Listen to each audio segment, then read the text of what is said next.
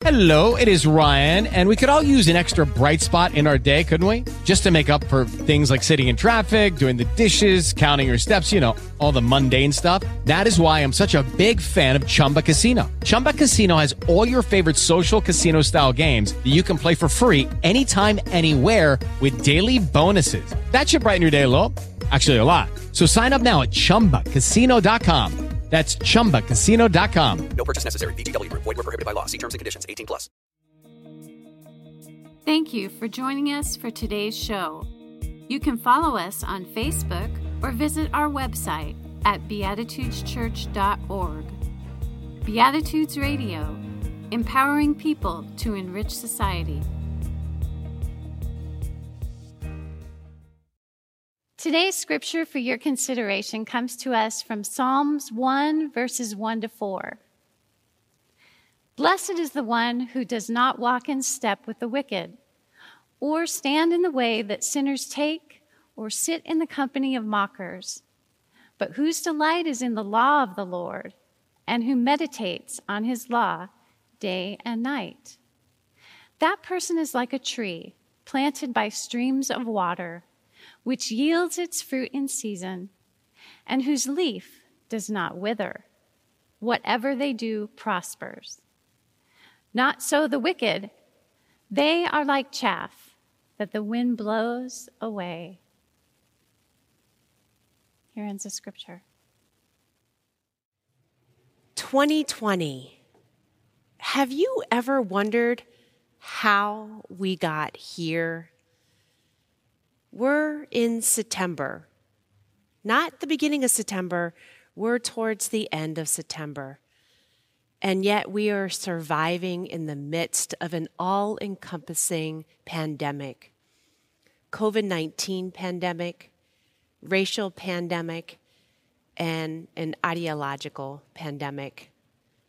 And for me, 2020 has provided an opportunity for reflection and contemplation and to experience the full range of emotions, many I didn't even know I had. When I, when I have experienced these emotions in the past, when I've needed answers or comfort, I've often turned to poetry, fiction, music, art, and of course, the Bible. The book of Psalms is probably the one that I turn to during times like this. In fact, you can even go and get a greeting card to celebrate or mourn with someone, and most likely there'll be a version of a psalm on that card. Psalms are believed to be hymns and prayers for the people, and when read, you can see that the Psalms represent the mountaintops, the valleys, and the plains of our journey through life. Many of the Psalms are laments and prayers for both the individual and the collective. Prayers for sickness and betrayal, abandonment, false accusations, slander, and oppression but there's also blessings and celebrations of joy in those Psalms. Psalm 1 begins with law and obedience and is a rigid beginning to a book. A simplistic reading of this verse is harmful and lays out nicely an us versus them binary or mentality. In fact, Psalm 1 without the other 149 verses can be harmful. And if read by itself, we miss the journey. We miss the praises found at the end of Psalms. In reality, reading the entirety of Psalms shows each of us that every stage of life is represented and that God is with us in that journey. I wanted us to read Psalm 1 today to begin to lay the groundwork in understanding how a verse or a phrase used on its own without learning the who, the what and the why it is being used or spoken can cause harm if taken out of context. For example, Black Lives Matter. Recently, Pat Robertson, a televangelist and media mogul, stated the following about the movement for Black lives. And I quote They're talking about Marxist communism, destroying the nuclear family, painting Christianity as racist, and wanting to upend the capitalistic structure to destroy America. Of course, we see that police can be violent, but we don't want to go along with the lesbian, anti family, anti capitalist Marxist revolution. Sounds very much like a Psalm 1, pitting an us versus them. Let's take a few minutes and watch this video about Black Lives Matter to begin to learn more for ourselves. After Michael Brown was murdered in Ferguson, Missouri, Brenda Salter McNeil, a black pastor, began meeting with the grassroots organizers to learn about what the role of the church could be in the movement. And what she learned is that the organizers did not see a role for the church at all. She learned that so many of the issues that they were organizing for were based on systematic racist structures, such as education and housing, pay inequity, interactions with the police, and an overrepresentation of those incarcerated. And that these issues were often brushed aside by religious practitioners and then tainted in our political and media systems.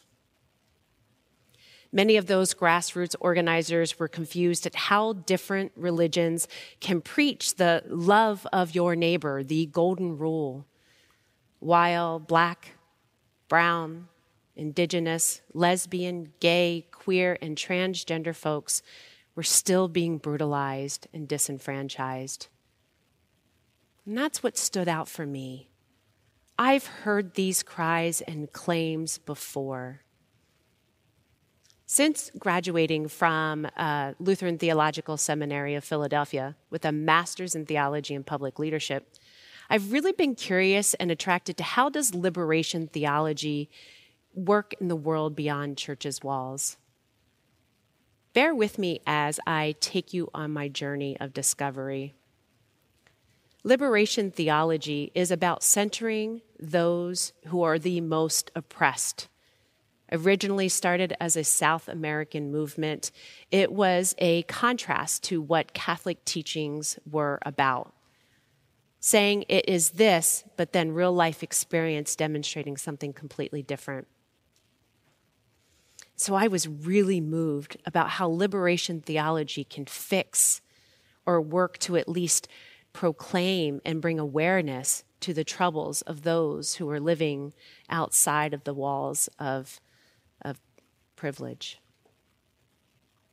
But what I came to learn is that there are even limits to the theology's liberation.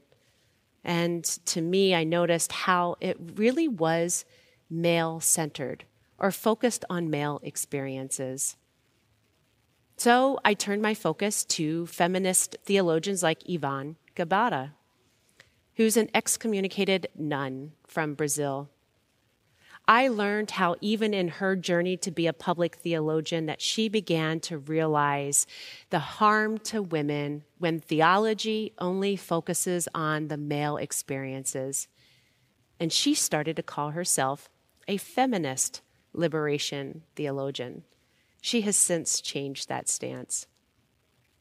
But it was around this time that even feminism was being critiqued by men and also by women as not being, and in particular for the women, as not being inclusive of all women. It did not center the needs of the most marginalized, which were the black, brown, and transgender women. And so, womanist theology emerged it emerged to re examine the ways in which scriptures practices, traditions, and biblical translations have always centered the experiences of men, both white and black men, and the virtue and needs of white women. Both feminists and womanists believe that we must include women's experiences in religious history in general to expose the male centered biases of our classic theology and begin to articulate a faith that incorporates full humanity, women as equals, not as subordinates. The difference between the two, however, is how the conversation and growth was framed. And again, who was centered in the work. Where feminist theologians worked to center women, often black, brown, and queer women were left out of that equation. And so it was the womanist theologians that centered black, brown, indigenous, and transgender folks as a way to push back against that male centered or that patriarchal approach in religion. These womanist or womanist theologians encouraged us to reframe our language to be more communal. Because black women have always been communal. They've been behind the scenes of church, running church, running the family, running the social justice movements, and believing that the world can indeed change even as their daughters and sons were being killed. But how does a predominantly white denomination and myself as a white woman use womanist theology as a guide to how we or I make love real in the world? For me, it is in the process of experiencing the mountaintops and the valleys and the plains of life that the Psalms demonstrate to us. I realize that in my own understanding of being a queer woman, a single mother to a black son, what that means to all of those that I call my comrades, the women inside prisons, those who work to create spaces of freedom in the midst of violence, those who do care work, and for my mentors here at the Church of the Beatitudes on this journey to become a pastor. How can I pay attention to the lessons of the past? Name what I don't know, ask for help, put my values into practice, and admit to my own trip ups, and there's been so many, in the process of learning how not to cause harm to others. I don't have to look any further than the movement for Black Lives. They are an intersectional group founded by queer women of color, queer black women. Black Lives Matter is about the redistribution of resources. Let me say that again the redistribution of resources. And that in itself models the cause of womanist theology. The new executive director of the nonprofit arm for the Movement for Black Lives, Patrisse Cullors, has recently stated that their mission moving forward is this, and I quote We have reimagined and begun to create the next normal, one that values, validates, and recognizes humanity's interdependency with and reliance upon Black people and our ability to thrive. We have centered voices and people most marginalized by societies and states. Let's not forget that the most marginalized in the history of the United States has always been the stolen black bodies who were brought here to build an economy on stolen land. In the larger system of a corrupted reading of Jesus' ministry and mission, our LGBTQIA folks are now bearing the weight of that harm. Again, If we take a statement or a phrase on its own without context, we do just that. We take it out of context. And so when we hear defund the police from grassroots organizers across the country, across the world, we can see why it creates a system of or a binary of us versus them. But if you take the time and dig deeper, you will learn they believe that harm and conflict against one another can and should be handled in a way that doesn't need violence, that doesn't need police, and it doesn't need prisons. I know that is hard to say when you've been a victim. It's natural to want justice towards someone who's harmed you. But the way we here in America practice justice through punishment is not justice. Let me repeat that. The way we define and practice justice is not justice. Just ask those on either side of the experience. We must dream of something different. Jesus continually calls us to love and care for those who are condemned and discounted. And it's not just a call, it's at the very heart of his mission. And he models it for us time and time again. If Christianity was built on empathy, how can we give each other the space and grace to learn in this journey? I can't breathe, uttered by George Floyd in the last eight minutes and 46 seconds of his life. Those same words uttered by George Floyd were uttered by Eric Garner, who resembles my son.